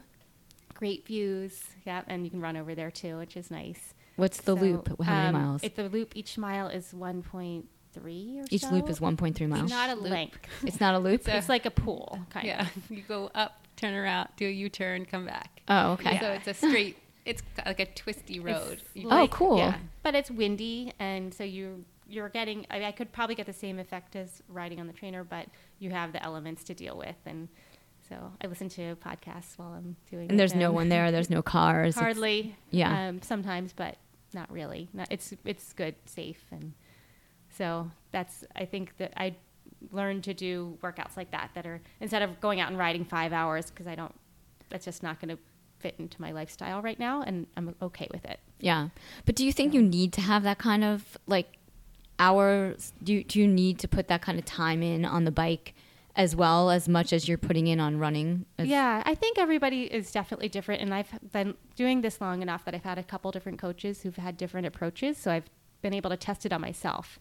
Okay. And the year that I did the really long riding, um, where I would be gone for eight hours at a time between the run and the ride and transition in between, it did nothing for me. It w- Okay. didn't make me any faster, but it kind of made everything cr- around me crumble a little bit. like I wasn't able to do the things I really wanted to do. I was leaving behind the baby all day to be with the babysitter. I had to get a babysitter so I could do an eight-hour ride. It just didn't work out for me for my Yeah. lifestyle. So, um, and it wasn't making me any faster. So Right. I'm glad I got. I, I am glad I got that out of my system, and I tried to try it and see what that it wasn't going to work. So I don't have to think now. Oh, I should be doing long rides, um, because I feel like I can get. I've had my most best races, most success with a two and a half hour kind of ride, and maybe a 50 mile ride every now and then. Meaning like you do it every day, but in, on the Um, trainer, or no, that's my long like my long ride for the week. like your longest ride would be 50 miles. Yes. But you're and you're Yeah. training for half Yes. And- seventy point three Yes. Ironman races. So I do more shorter, intense race Yeah. rides, and then when I get to the, I mean, I would like to have a longer ride if I had a longer time frame, but I just feel like I get more out of it. But the most important thing feels like running. In For- a way, I mean, for well, you, also because when I wasn't able to run for so long, and I, uh, I saw that you really need to be a good runner to be competitive in yes, the seventy point threes. So I'm focusing on that because I wasn't able to do it. Yeah. it's a challenge for me. yeah, no, I was just thinking about So- you know as I've been training for the New York City, the TCS New York City Marathon. I only started training in July, which isn't like it wouldn't have been ideal for me if I had planned it. You know, I, I didn't like set out a year ago to say I wanted to do the marathon. It just I do things like Laurel sometimes where I'll just like decide to do a race and I don't Decide. train for it. And I am training for it. Um, I have an amazing coach who her name is Debora Warner and she's a friend of mine. Um, and she's one of the owners of Mile High Run Club. And she's coaching me, but like very, we're very, I'm being very chill about it, which is so hard for me. I mean, I'm still taking it seriously, but I know that there's nothing like for me serious about it because if I were serious, I would have been training a long time ago. Meaning, like you, like I would have liked to have been running 30 hours a week for a year before training for a marathon, just so that I now I'm just starting. I've never run this much in my life. I've never done 18 miles. I've never run 20 miles, and I I feel like I'm going to. Obviously, I'm not a professional athlete, but I do take things seriously. So I kind of feel like I have to mentally, it's a good lesson for me because I have to like mentally not take it seriously so that I can do it and not beat myself up Yeah. for 26 miles. Yeah. but I mean, you know, it'll be fun. But like at the same time, like I, you know, I've been, as I've been training and meeting athletes and talking to athletes, I realized that like you can't, like if you really want to get faster and be successful at racing, even if you're not a pro and you're just doing it for fun, but your fun is numbers or you take things seriously, like you really need to be always training and increasing your mileage and hours and time way more than the distance you're ever going to do. What's your philosophy, Laurel? Because you're way more chill. I feel like no, it's not that I'm not. I'm I'm chill, but I um I've had races where I've put everything into a race, and then like um for example, I was planning on doing Ironman Brazil 2017, and I had done really well at in the year before. Um, I was fifth in the uh, South American Championships, and I had a great race. And I went back because I wanted to win. I wanted to do better than I did the year before. And um, I did all the strength training. I did all the training. I was in really, really good shape. And then my bike just never arrived. Oh, And so I had no bike to race on. And so that was like a very, like, it's still disappointing to me because there, the win was $30,000. The, I was in position, I could have done it. I would, I mean, it would have been hard, but I was definitely in first or second place. Um, and I got to the point where I couldn't, I wasn't going to be able to race at all. Somebody gave me a bike. Someone let me, lent me their bike uh, the night before the race. And I, uh, so I borrowed shoes, I borrowed a wetsuit. I had nothing, zero. none of your stuff arrived. Nothing. I had no running shoes. I put everything in my bike case. And that's a le- lesson. If anyone travels for a race, just spread your stuff out. like, don't put it all in one bag. I had shoes I walked around the city in that were running shoes, but they were nothing I'd run in before. like, so I did it anyway. Yeah. And I ended up getting eighth place, um, which was still a top 10 in the money. But after that, I just learned to sort of not put all my eggs in one basket. Like, Is that like something a big could takeaway? go, yeah, something could go wrong. Like, and now I just say, all right, I'm going to do this race, this race, and this. Like, I don't have like one focus a race anymore because you you never know what's going to happen. Right. And so I'm you still always glad I did it, and I was able to get it done. Thank, thanks to this woman who lent me her bike. Um, but was very uncomfortable. uh, the saddle. that was so nice of her though. It to- was really nice of her. did she not do the race then? She did she have an injured. extra I saw her at the oh. pro meeting the day before. I still went to the meeting like I was gonna race, and I was, you know, gave her a hug and said, "Hi, how are you?" And she stood up and she had on a knee brace, and she said, "Oh, I'm actually not racing. Um, I hurt my knee." And I was like, "Oh, well, I'm probably not gonna race either because I have no bike." And she's happens to be five two, five Wow. one. She's a little bit shorter than me. Um, so that was another issue. Like as a five foot three woman in Brazil, like there was no bike for me. And you couldn't it was get- mostly a lot of it's a male dominated sport there. There were no bikes. I was never going to find a bike that would fit me. Right. Um, and this uh, one of my uh, her name is Anna. She gave lent me her bike. She said you can use mine. Did you get it fitted and everything, or you couldn't? Uh, no, I just I just rode it and I tried to ride it the night before um, when I got it. They let me uh, rack my bike in the morning because they let they made an exception. And I started riding the bike around where I was staying, and I got chased by some dogs. and I was like, "It's not worth it. I have like just just you have a bike, you're good." Um, so I 75 miles into the ride, I just could not sit anymore. I had to stop and I just was like, I, I need to, take a break. It was really, really painful. The shoes didn't fit me. Everything went, you know. I mean, I, I did it. You did it. I don't know if I'm. I'm probably the only person out there who's done something like that and finished.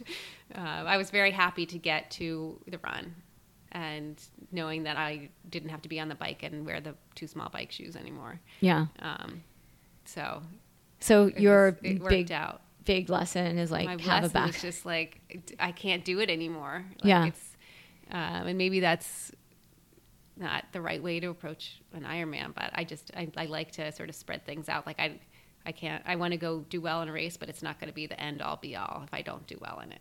Right. because there's another race you can do, you know, and I can't be too disappointed.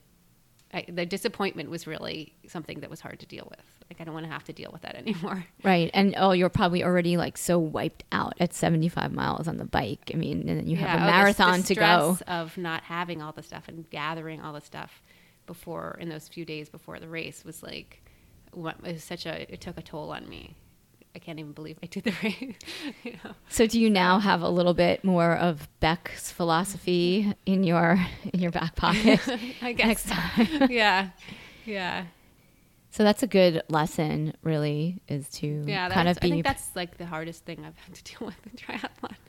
Um, Is I mean, showing the up for- conditions.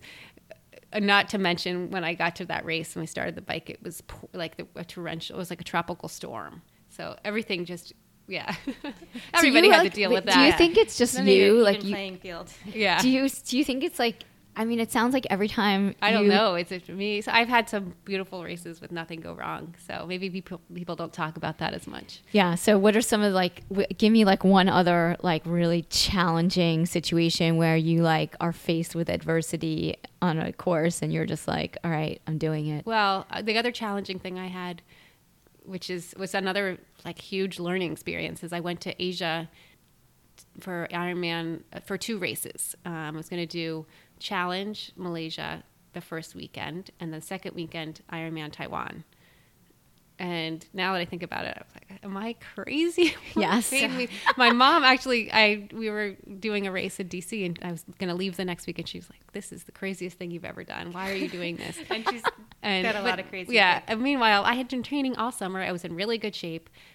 At the time, I like probably didn't appreciate how good um, of shape I was in. But anyway, I went to Malaysia. I um, it was really really hot. Never experienced anything like that. I got last place in the race. I was winning by seven minutes after the bike, and then I got last. By Last in the whole race. well, in the pro field Oh, okay. In the like, pro wait, field. I could have been last in the whole race. It felt like it. I was Yeah, walking. you were last in the I race. walked Okay. from maybe I, I was able to run for like three or four miles, and then I just couldn't. I had nothing left. Was that an Ironman at one point? a- it was. I was.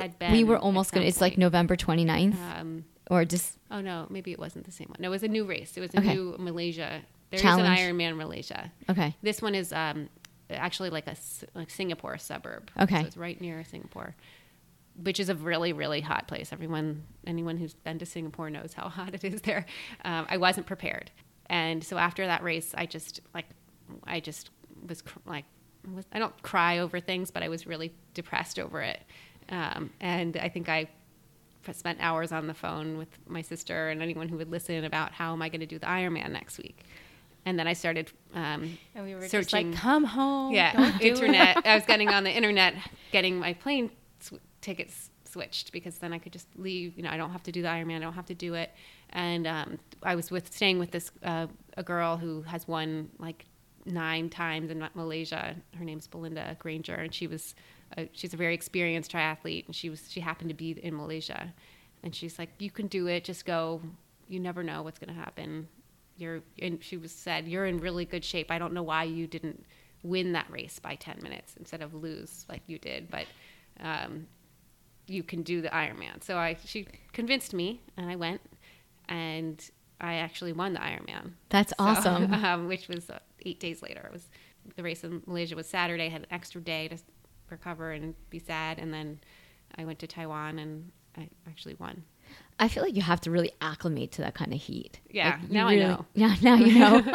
But No, because we had Sarah, I had Sarah True on the podcast, and she has like a serious problem with heat, and she was offering some insight and advice on how she deals with it. So, I thought I was good at heat. yeah, Um, then I experienced that kind of heat. and it's totally Um, different. And by the time I got to Taiwan, which is way hotter than Malaysia, it was difficult, but I think my body was just ready for it. Yeah. And what about you, Beck? Like, what were some? What was your one of your hardest races that you've done, or you The challenges? hardest, yeah, the hardest race I've done is that the Ironman Iron Distance we did in Israel. It's called Israman, and the reason, well, aside from having pneumonia and not knowing it, uh, it was it is a very hard course, even for somebody that's highly trained for it. It starts at sea level, and the The swim, swim in the. Red Red Sea. Sea. It It's was really just cool. amazing to swim in that. Um, and then, but cold outside. I put on every um, article of clothing I brought with me, which is was a lot, uh, more than I've ever even would ride outside. It was 42 degrees. Um, at the we you start at sea level, have to climb for an, about an hour, right? To climb. How long was that? Like Yeah, like an hour. up to the top of the mountains and in the desert, desert mountains, freezing cold, extremely windy. Yeah. Um, I wore was wearing, um, I put on real bike shorts, a, basically a winter jacket, Yeah. um, and layers and full Rapha gloves, like the warmest ones they sell. And I rode the entire thing. Didn't get warm once.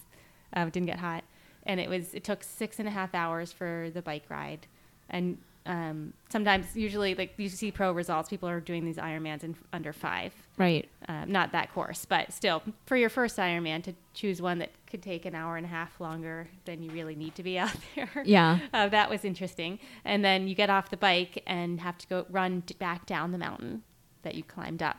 And downhill running can Downhill be really challenging. is- yes. So it was hard not to go fast. It was almost impossible not to go fast. Right. Um, and which beats up your legs. Right, because you're trying to you pace and slow down. Yeah, my legs were just completely shat. My quads were like shattered by the time I got to the part that was supposed to be the easy part at the bottom. Right. Um, so that's why the marathon took so long. But anyway, it was a very challenging race, and I am so tempted to go back there because it was probably one of the most beautiful places that you could have, one of the most beautiful and unique places to have a race. But thinking about that, I don't know, it just the conditions were so hard. I yeah, I went back and looked at my Garmin file, and it tells you the temperature, and it was said 42. oh my God. and windy. We did that was that. like we went to Austin to do the 70.3 the last year that they had it. It was the year that like a lot of the pros got hypothermia. Oh, yeah. And I thought, I don't really like racing in cold weather. So I thought, oh, like, let's go do this Ironman in Austin. It's hot there. And it was like 40 degrees. Oh. And we had to go to Target the night before and buy all kinds of cheap clothing to put on while we waited to get in the water for the swim, which was warm, by the way, which was great. That was the warmest part of the race, which never happens. And I, when I was talking to Sarah True on the podcast, she was there. And she said, like, so many athletes got hypothermia and off the bikes. It was freezing. Oh.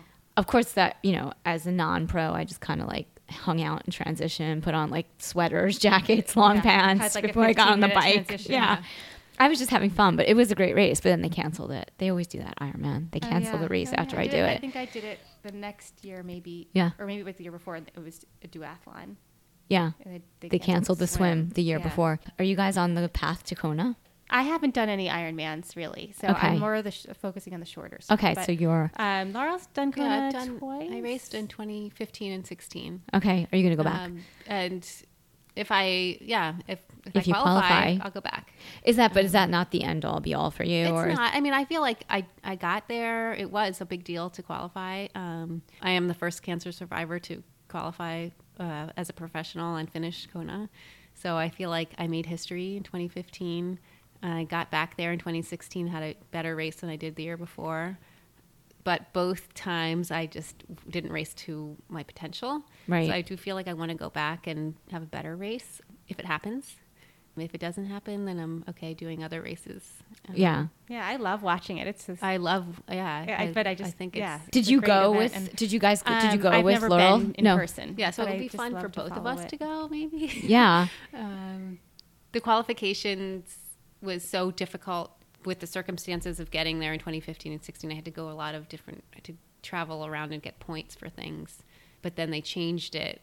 The Yeah. qualification has changed since then. Qualifi- yeah, so it's sort of easier now to make it, it at my level. Like right in the pro level. Yeah, um, not easier, but it's more of a go. Easier you win a body. race. Yeah, easier on. You don't have to travel. And and another thing is, it was so expensive. Yes. going to Kona twice was really expensive for me, and so I'm not looking forward to that expense just because only ten people get paid, Yes. and it's and also less women can qualify than men, and so I was running around spending all this money and Trying to do races all around the country. Yes, and even beating some men that were going to already have qualified for Kona. Right. So it was a really frustrating experience um, to have to.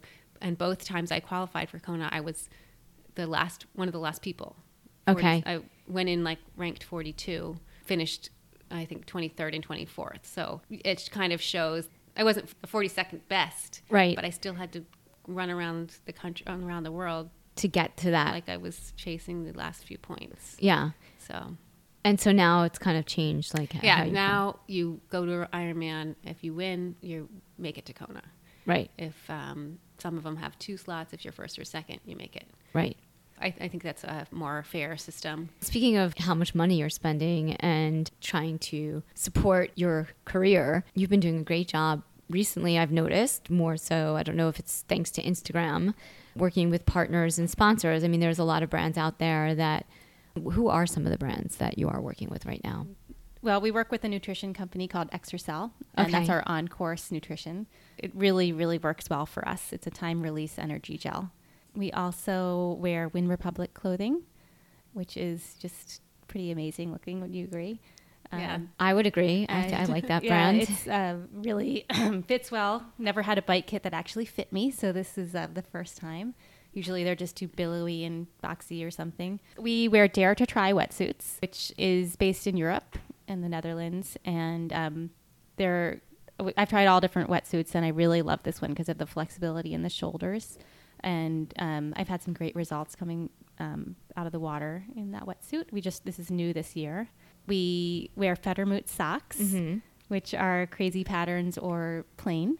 Uh, you, ch- your choice. Uh, but actually, they're really good socks for preventing blisters. haven't had I haven't had any blisters this year. And this is the first time I've never had any blisters. and they're so cute. I want to try cute. them. Yes, they're all cute sorts of cute patterns. You can even get custom ones to match your kit. And And you guys are the U.S. Yes, distributors yes. So of Fettermoot? on our website, you can buy the socks. What's your website? They're on the Athlete Food website. We don't have a separate web. AthleteFood.com has a store on Okay. it where you can buy the socks, and then they're also sold in Mexico. Is where the company is from. Mm-hmm. So we got a lot of people who from all over the world that want to buy them, but we can't. We can only really ship domestically or to Canada. It would be easy. But what else? I mean, I wear the sunglasses I've been wearing are. We used to be sponsored by Rudy Project, so they're old. You still wear the Rudy Project Oh, they're sunglasses? old ones. Yeah. yeah, because we got so many when we were. But sometimes when you of leather. have certain things that work for you, like you just why change it? Like I've been wearing Yeah. Brooks Ghosts for 10, 15 years running. As long as I've been running, I've been wearing Brooks Ghosts. I I mean, still I, wear them. I still wear them, not the same pair Yeah. because you have to change your sneakers every few hundred miles. But I, uh, no, and I also wear on running. I love, love their sneakers, but not for distance. I wear them on the track. So I don't know. Do you guys switch out your sneakers all the time? Um, yeah, I'm always trying to find something. We, we've been lucky that we've had a lot of um, shoe company sponsors over yeah. the years. So, but you don't have one right now. Um, not right now. So I I do love the on shoes for I wore them around just like as my every anytime my foot had like an ache or a pain I would wear those and feel better. yeah. Um, but right now I'm back to wearing Nikes. We were sponsored by Nike for a while, a long time, so I've come back to wearing them again by choice. So, Beck, are you in charge of the business for the two of you? Like, do you do all the business development and get all the pa- Um, partners and I sponsors? say I have at times, but I think Laurel has shifted the time. She's sort of shifted to taking over that because I have, like, I can't do anything. I just You're busy yeah, with I can't kids do. I mean, and I training just have to say no to a lot of stuff unless it Yeah, happens to I'm be just like, in the hours that they're Somebody wants to sponsor us. Can you? Are you interested? like, can you help me? Like, you know, basically, like, someone wants to give us money. I mean, that's a huge part of what you do, though. It's expensive to compete, it's expensive to travel, and you know you have to have sponsors that are paying for you to to do the things that you're doing and do what you love, just like any other business. I mean, not a lot of people talk about that, but it's a big deal. It yeah, is. I mean, it is a big deal. We're we're lucky to be able to do this, and um, I think that there's so few people that can race in at this at the level that I think we are, and that we're twins, and um, so I feel like, in a way, you could say, "Oh, it's too expensive." I can't afford to do that. Or you could say, no, this is like something we should be doing. Like this is a real, like we're good. We're Right. good enough. We're, you know, we have the talent and ability and I'm not going to give up on that because it's too expensive. And then you have your own Instagram account, Athlete Style, which is sort of like what more what you're about, which is you know fashion and Yeah. So I started when I first, when Instagram first started, I just said, that's sort of more me. I'm more like a athlete that has a little style. So I started athlete style. Um, and um, yeah, so I just like to share cool stuff I find around and share my sort of story. And you're a great photographer. Thank you. I do, do Yeah. photography. It, I started in, um, I was an intern for a legendary photographer. After I got um, sick, I decided I wanted to do something else with my career, or I just didn't know what I wanted to do. So I was an intern with Mary Ellen- Ellen Mark, who was a, she um, was a legendary photographer, and I got to work with her, and I got to sort of learn everything about photography, the business side of I didn't even know these jobs existed when I was in school. I had no idea. So I ended up getting a job at a magazine and I worked in magazines for about 10 years as a photo editor and then um, got into triathlon. I now have sort of started taking my own pictures again. So Yeah. that's what I've been doing. You'll see that most of the pictures I take are of my sister or um, Do you do all the food photography too? food and i've always loved taking pictures of food and travel uh, and lifestyle photography so yeah I've, I've been getting back into it the last few years i triathlon definitely like was full on i couldn't do both at one time i tried Right. to i freelanced for a while and it was great but then uh, the magazine industry really has gone down uh, Downhill. actually my job that i had doesn't really exist anymore. Um, i would be photo editing for 10 magazines at once instead of one um, if i even had a job. So i think I, I left that industry at the right time where i was able to freelance for a few years making more than i did on staff. And then i realized too hard to do both things at once. So i just went right into triathlon and i and over the last couple years i've gotten my camera back out That's great. I mean, now the business is all Instagram, right? Yeah. So right, like Instagram came along, and I'm like, this is. It was so natural and easy for me because I love taking pictures and I love having a platform to actually share the photos. And before Instagram, I probably had twenty thousand pictures on my phone that no one ever saw. Right. now, it's like, wow, I can actually share this stuff, and um, there's ways to inspire people and share my story as well as like so many others. you know, Yeah. telling stories. I love when you do your race so debriefs. Yeah.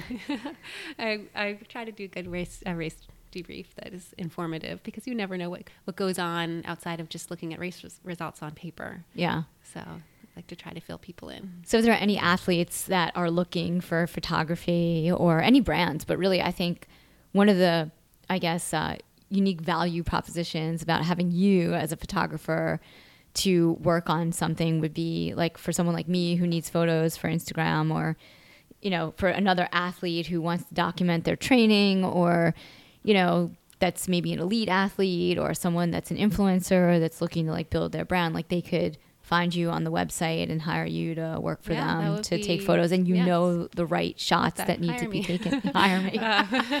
yeah. No, um, I yes, that's that's exactly the kind of thing that I'm l- working towards getting into more. So do you ever go to races and take photos that you're not doing or is that just too hard to do? I did it one time. Yeah. Sport like sports and action photography is not my main thing. Um, Right. It's I, I can do it and I'm Yeah. getting better at it, but I am more of a documentary style, lifestyle, travel-y type of um, photography Fair enough. rather than um, the sort of race photos. Yeah. But, yeah. Um, I've actually got a new lens and I've been tr- uh, testing out. What kind of that. camera do you have? Um, I have a Nikon, and, And you got a new lens? I got a new lens, a zoom lens for the first time in my life. I'm the kind of person that has this, you know, I I learned from the photographers that go really close in. They want to get, you know, you don't you don't use a zoom lens, Right. Um, I actually learned that from so yeah, so you you don't get the real emotions and the real connection if you're standing across a room that you would if you got right in front. And it's hard because people don't want a camera on their face. So Right. um, it's an it's an art. It's really um, something that you have to practice and you have to have a knack for it. Uh, I've been working on it for years. So, but I do want to try to do more sports stuff. But I think I would put my own spin on it. Wouldn't just be like clicking off thousands of pictures at once.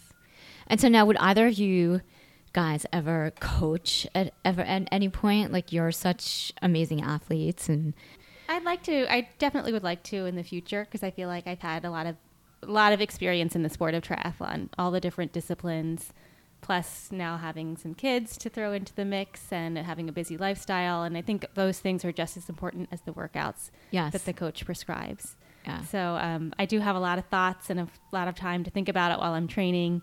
And someday, yeah, I would like to coach an athlete or two.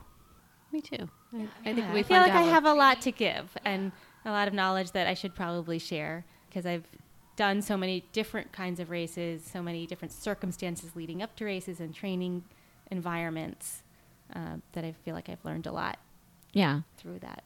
I mean, I think I anytime you guys have I've had had the opportunity to swim with you, it's always you always have great like training workouts and routines that you're doing that are that you share that you shared with me. So yeah, Yeah, it's always good to have other people at the pool. yeah. I or, uh, actually on the I, track. Or I just I remember when I tried to run with the two of you. That was that Oh, was yeah, like that- really that hum- was a good workout. You probably That hated us. fun. after- No, I didn't hate you. I good just was like, these women are like in awesome shape and we are the same size. So I need to get to the gym and start lifting weights because you guys are in such great shape. And Yeah. obviously, you're so fast. That's actually one of the reasons why we like to do local races because Yeah. a lot of pros might say, "Oh, why bother with a local race? You're not going to win money from it or something." But I think it's such a great way to connect with the community and to kind of you can go off and do a race in like you do races in China where our next race is going to be in China actually, but it's not the same as racing in front of the people that in your, are in your city. They get to see you what you do every day, like see why you you're doing this. Yeah. so, Um, what are some of your favorite local races? Obviously, New, the New York City Triathlon Yeah, has to which- be my favorite. I mean, some people don't like it, but it's definitely. I think it's a great race, and I hope it comes back next year. It's just because it's so challenging. The bike course is hard. The run course is hard. The swim is easy, but it is always hard to jump into the Hudson River, even if you like it. Like, what do you tell yourself when you jump in? Are you just like, oh, um, just do it? Like, Well, the first time I jumped in, I was in for a big surprise because I didn't know how dark it was going to be. It just Ugh. felt like it turned black, like the lights went out. But now I'm just kind of used to it. I've done it so many years, and it's just and it's a fun. It's fun.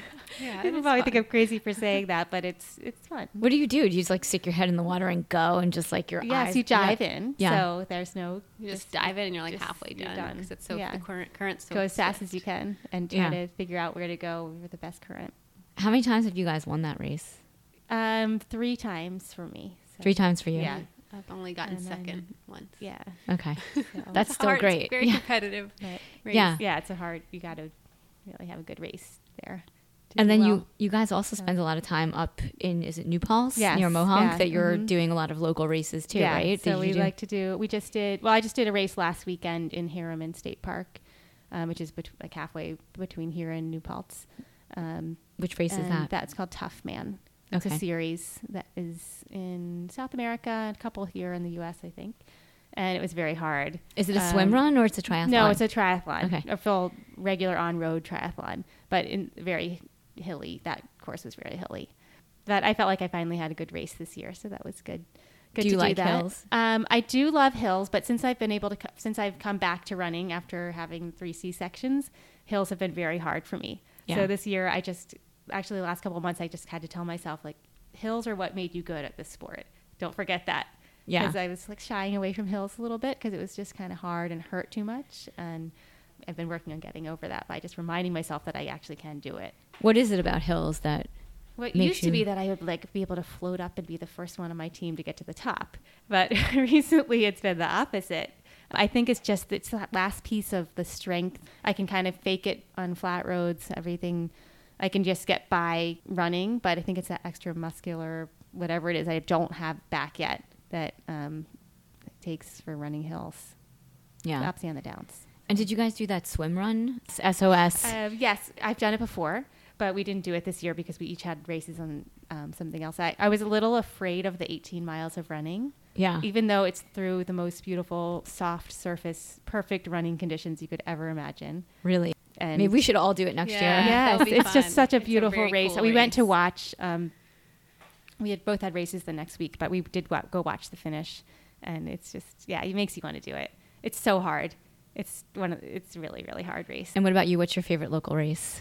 I tried a new local race this year, the Jersey Man Triathlon, Mm-hmm. not too far from New York. It was great. Another like really challenging course, Olympic distance, hilly, kind of off-road run, really fun bike ride. That was a good race. And what is it that draws you to a course or a race? Like, what's your favorite race? Like, what pulls you in? Well, I always seem to do better in races where it's a really good vibe and people I know, or as far as like the good vibes from the race go. But as when I look for a race that I think I'm going to do well at, it usually involves hills on the bike and something challenging on the run, and uh, hopefully involves having a swim. Because that's like where you really sort of like are in your element, and the swim kind of sets the Um, tone. Yes, I think just because I feel like I'm a kind of a swim, bike, and run, not just one sport better than the other. So I always try to find um, a race that's really challenging for all three.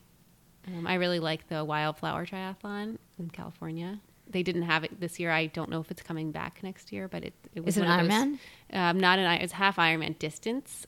It had been going for like 35 years. That is a very really unique race held in a campground in California. It's just really hilly and beautiful. Where's So the swim? It's in a, a reservoir. Is it cold?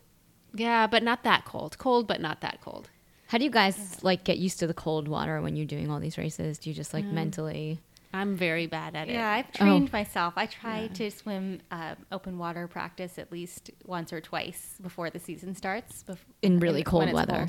It could be warm outside. I prefer, but water's still cold. Yeah, Um, either at the beach or in the river, um, upstate. yeah.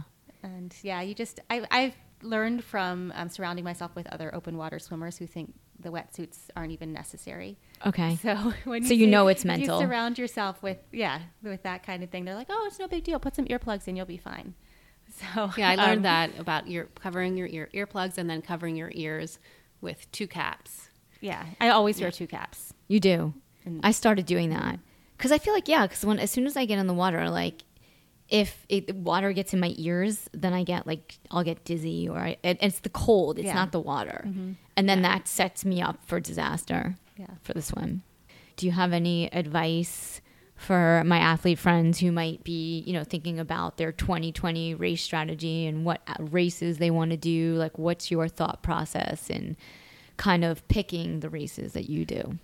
Um, I think that um, as when you're sort of setting up a schedule, it's best to just find a race. Think of a race that you really want to have as a goal and you really want to do and you want to do it because maybe you didn't do well the last year or that all your friends are doing it it's going to be a fun day or it's some kind of really challenging thing. So something that really is going to make you get up and when it's freezing in the morning at 5 a.m and get out there and do a workout. Because if it's a race that you're kind of like eh, i don't know I, i'm going to it just because you know it's close you're not going to get up. You're not going to rise to the occasion when you need to on the workout in the workouts. Yeah. um, so that's how I kind of that's how I kind of operate. I know I, there are some races I have to go to because there may be points or whatever it is, or there's like a good prize money, or you know, it's something that my sponsors would be appreciative of. But the ones that really get me out the door are the ones that I'm really like psyched for. Right, and you do a lot of travel. So, I mean, maybe it's a destination race yeah, or something. so it could be like yeah. even the New York City. Like this year, it was all about New York. Like I just want to go get to New York City Triathlon in great shape and put on a good performance and in front of all my friends and family and all the people that you know follow me on Instagram that may not know me, but I'll, maybe I'll get a chance to meet there because we're all you know in the same city and. It didn't happen, but that was what really got me going. Really was Yeah. exciting for me. And then I, you know, I do also pick like ex- exciting adventures as well. Last year I went to Ironman Cozumel. Our sister picked like it was a fun thing for her. She came and watched with her niece. Right. So maybe it's something like that where you get your family to come and watch. Yeah, I just asked my sister to do a half marathon with me in DC. I Oh, was like, yeah, it would be fun. I'm inspired by you guys. Yeah. um, so, and Beck, what about you? Yeah, I think that having something to motivate you a race is a good way to choose a race. Um, also, timing is important. I feel like um, I was talking to Meredith Kessler, who's a fellow pro, who just knows everything about the sport and seems to have everything dialed at all times. A very successful athlete. Um, we were talking before. She just had first baby last year, and I was telling her, well, this year I had to plan my schedule around the summer vacation in school because when school starts, who knows what's going to happen? Like I'm in a good routine now, and I know when I can do my workout, so I just have to squeeze. I didn't really want to come to this race, but I know that I had to squeeze it in because things are going to change next week. So if you can plan your races around when you know you're going to have a window of opportunity to get your best training in, whether it's because your kids are in school or they're out of school or they're on, if, like for spring break, I know I'm not going to do any races right after spring break because there's no way I'm going to be able to train during spring break. So Right. um, I basically structured my year this year around their schedules, but that's just the reality of it. And I'm happy with the way it turned out. Yeah. Um, and I would have been very stressed if I had done it, scheduled scheduled races, or made myself stress out about getting to a race when I hadn't gotten the proper training in for it. Yeah, and it sounds like for you, like the base is so important because you have to be able to like ramp up. There's so many other elements for you, Yeah. because of the kids and just family to Yeah. be able to compete. just to be able to i want to be able to have a good race Yeah. so uh, if i can if i knew that i was going to be able to get six weeks of training in upstate in the summer and even if i wasn't really ready for the distance of a half which i didn't think i was i just went and did it anyway because i knew that that was a good opportunity to get in a race without the extra stress of coming back to the city and then getting into a new schedule um, which can affect you. Like it's just it's hard to get into that new. You know, every time the school year starts, it's different activities and things like that. So it's just been better for me to schedule things around when Yeah. I know I have my time to train. Yeah, I mean, this is it sounds like you know, as an athlete, you need to be flexible, but you need a strategy. Yeah, Like yeah, life. you definitely do. You have Yeah, to have a strategy for these things. Yeah, and Uh, it happens in the race too. Yeah. my last race, I knew that I wanted to be able to continue racing this fall, so I had to make, to have a strategy that was going to get me there, and not have not race like I was the last, last race of the season. right. So, you I had go to, all, all yeah. out. So I had to make sure I went out, all out when I needed to, and then was able to back it off when, so I could have the result I wanted without ending up feeling like, oh, I'm burned out or I don't want to do any more races. Yeah, I feel like in addition to being fast and winning, that is a major advanced skill as an athlete is learning how to like pace. Yeah, Yeah. or learn, figuring out what you need to do when Yeah. to get the result you want without overdoing it. Well, Right. I would. I think this has been awesome. Thank you guys for coming over. this has been so thank you. great. I had so much fun. I hope I didn't take too much time. Yeah, but counts yeah. as a workout. Yeah. It counts as a workout. Yeah, no, totally.